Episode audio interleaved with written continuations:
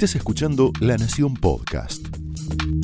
A continuación, Jonathan Viale aporta su mirada sobre la realidad nacional en Más Realidad.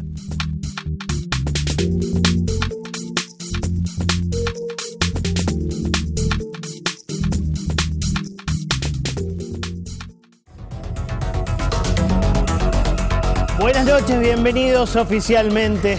Bueno, livianito vamos a ir hoy. A ver, eh, definición de hipócrita, por favor, en el aire.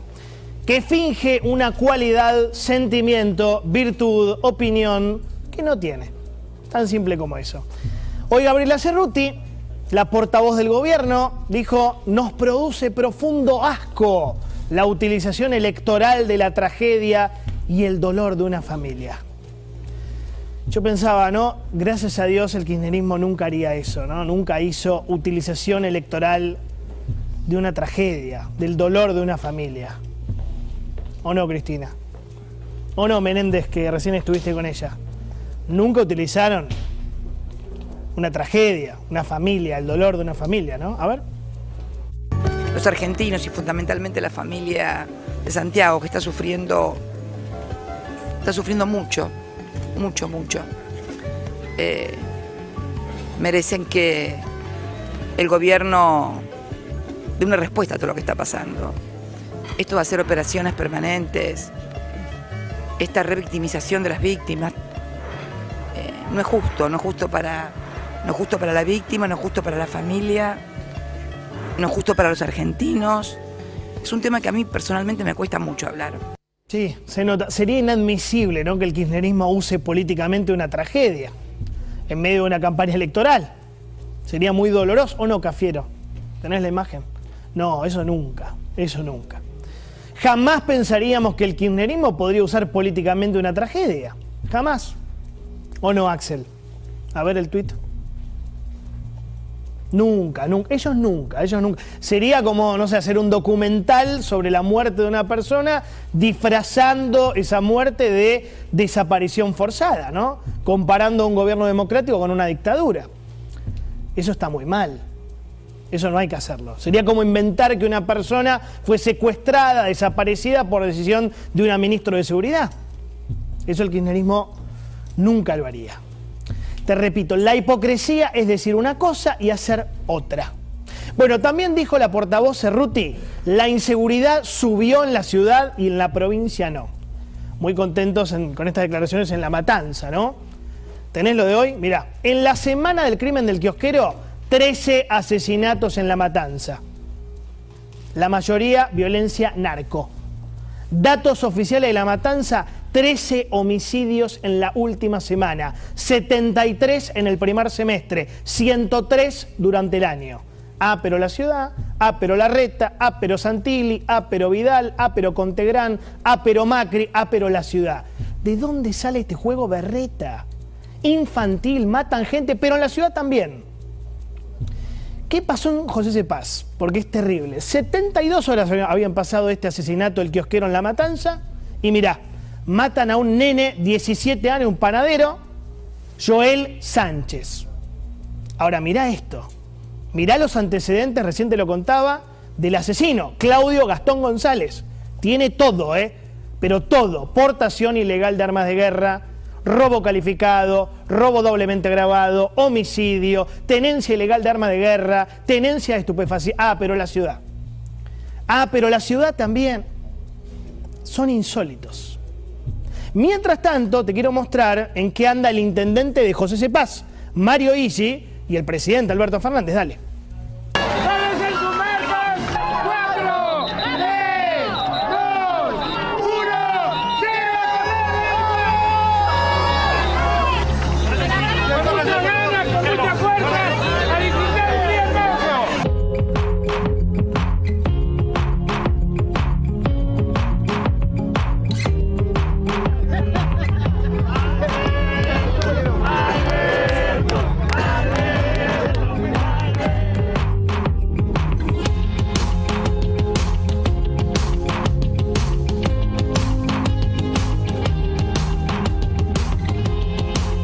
Hermoso, la cámara lenta, slow motion, ¿no? Mientras el presidente inaugura maratones con el intendente, en José C. Paz te meten cuatro cuchillazos por un par de zapatillas. Y te matan. Te afanan y te matan. Nueva demostración de la desconexión absoluta, total, brutal con la realidad. Ya saben quién es Mario Ishii, ¿no? Es estadista, el intendente que protege narcoambulancias. ¿Te acordás de esto? Dale. Yo quiero laburar con los que quieren laburar y que tengan ganas de laburar. Los que no quieren laburar, muchachos, tienen libertad de acción. ¿Eh? Porque cuando se cagan de hambre y me vienen a pedir laburo, yo se los doy. Cuando se mandan unas cagadas que me vienen de falopa, yo los tengo que cubrir. Cubrir o todavía los tengo, no los arranqué todavía. Los tengo que cubrir. Cuando venden falopa, bueno, tan mal no le va con las narcoambulancias, ¿no? A Mario Villa hay que decirlo, tenés los intendentes de José C. Paz, mirá lo que es José C. Paz. Claría, Ishii, Ishii, Ishii, Urquiaga, ¿qué pasó ahí esos cuatro años, no? Ishii, Ishii, Ishii. Gobernó dieciocho de los últimos veintidós años. Vos pensás que cuando Ishii empezó a gobernar, no existía Mercado Libre, no existía Google, no existían ni los mensajes de texto. ¿Qué cambió en José C. Paz? Bueno, la gente vive peor, más pobreza, más inseguridad. Yo te aseguro, y, y lo pensaba muy a fondo esto, ¿no? Jamás vi un gobierno que mienta tanto. Hoy con Gabriela Cerruti, el nivel de mentira, de manipulación, yo no tengo dudas. Estamos ante el gobierno que más daño hizo en menos tiempo en la historia de la democracia. Mirá que hubo gobiernos horribles, de todos los colores, ¿eh? De todos los colores, horribles en la Argentina. Pero de verdad, con una mano, nunca vi un gobierno tan dañino, tan destructivo, tan mentiroso como este. Esta es una buena noche para recordar algunas cosas. ¿Cuánto daño nos han hecho? En tan poco, ¿cuánto nos mintieron en tan poco tiempo? Por ejemplo, todo comienza ese cinco de febrero de dos mil veinte, cuando este señor, este señor, ministro de Salud, dice esto, escuchá. Si bien la posibilidad existe, es, es lejana, y hoy me preguntaron a mí en alguna medio, y yo dije, estoy mucho más preocupado hoy por el dengue en la Argentina que por eh, la coronavirus. Así arrancó todo, ¿no? Así arrancó todo, el dengue. Otra mentira perversa, doce de marzo, avanzamos, Alberto dice, bueno, el virus muere a los veintiséis grados. La O M S recomienda tomar bebidas calientes porque el calor mata al virus. Escucha. Con lo cual se no, hacía muy un atenuante, un atenuante además. Claro, se hacía muy difícil pensar que sobreviva. Por ejemplo, mm. la Organización Mundial de la Salud, entre las cosas que recomienda es que uno tome muchas bebidas calientes porque precisamente eh, el calor eh, mata el virus. No, no, no es Ariel Tarico, no, no es el presidente, en serio. A esta persona eh, improvisada, irresponsable, los argentinos le hemos entregado nada menos que lo más sagrado que tenemos, que es la libertad. Un año y medio, ¿eh?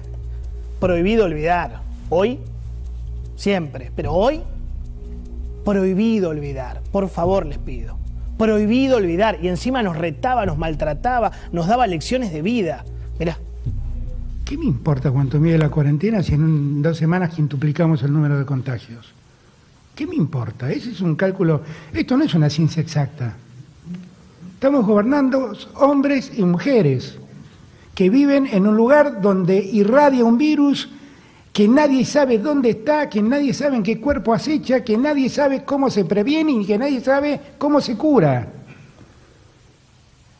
La cuarentena va a durar lo que tenga que durar para que los argentinos estemos sanos y para que los argentinos no se mueran. Nunca nos olvidemos de este maltrato. Este señor nos maltrataba, así, de esta forma. Hoy es un día para recordar eso. Nos daba lecciones de vida, filosóficas, que éramos asesinos.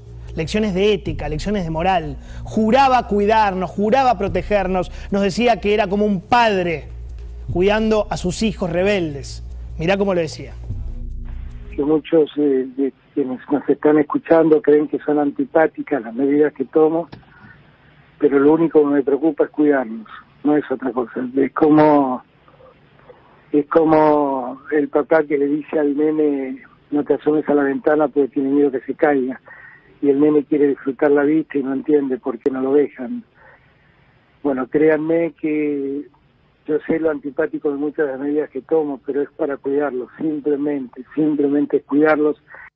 No, padre no, agradezco un montón, está muy lejos, muy, por suerte, gracias a Dios, muy lejos, muy lejos, quedaste muy lejos. Este señor que se presentaba como un padre protector de la ciudadanía, se hacía el estúpido cuando sus amigos se robaban las vacunas. Este presidente terminó justificando el afano de las vacunas. Mirá. Pero terminemos con la payasada. Yo le pido a los fiscales y a los jueces que hagan lo que deben. El delito, no hay ningún tipo penal en la Argentina que diga será castigado el que vacuna a otro que se adelantó en la fila. No existe ese delito. Y no se pueden construir delitos graciosamente. No existe ese delito. Afanarse una vacuna no es delito. La verdad, nunca vamos a saber cuántas vidas se hubieran salvado si esos amigos de Alberto y Cristina no se adelantaban en la fila, como dice Alberto. Yo creo que miles, pero no importa. Te quiero contar algo. Valdés sigue siendo diputado. Taiana, no, fue ascendido Taiana. De senador a ministro, le dieron un premio. Zanini sigue siendo procurador. Verbisky sigue siendo... bueno. Dualde sigue hablando. Moyano sigue manejando camioneros. Hoy eligieron a Lijo en la C G T. Guzmán sigue siendo ministro, vacunado V I P. Nada cambió. Nada cambió. Los vacunados V I P tienen más poder que antes. Más poder que antes. ¿Qué significa eso? Que tenemos un gobierno de inescrupulosos, de inmorales. Se autoconvencieron de no haber hecho nada malo, ningún daño. Pero vos y yo sabemos, y yo estoy seguro de eso, que ellos nunca más van a vivir en paz, sabiendo el dolor que han causado. Mirá. No quiero pensar lo que sería en mi conciencia dejar que mueran cuarenta mil. No duermo más, no vivo más en paz. Bueno, le tengo noticias, presidente. No murieron cuarenta mil argentinos. Murió el triple. El triple. No quiero pensar qué será de su conciencia, ¿no? Me imagino que no duerme más. Me imagino que no vive más en paz, lo estoy citando a usted. ¿O no? A ver.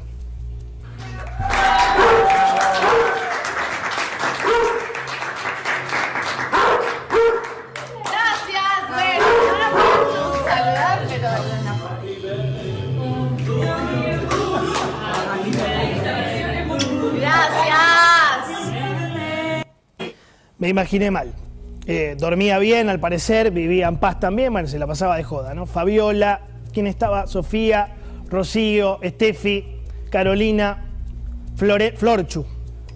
Se lo repito, son, y se lo digo muy en serio, con una mano en el corazón, para mí son el peor gobierno de la historia de la democracia. Y no por la economía, que ahí está Martín y vamos a hablar, no por la economía, además, no por el dólar a doscientos siete, además...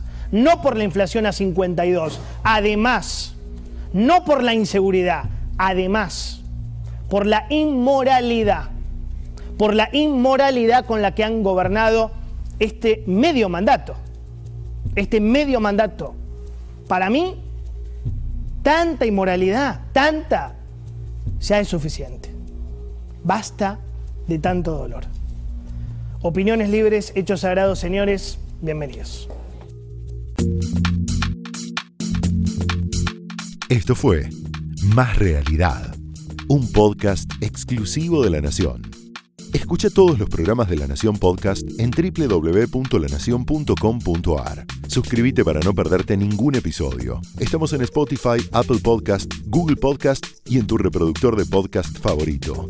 Seguí escuchando La Nación Podcast.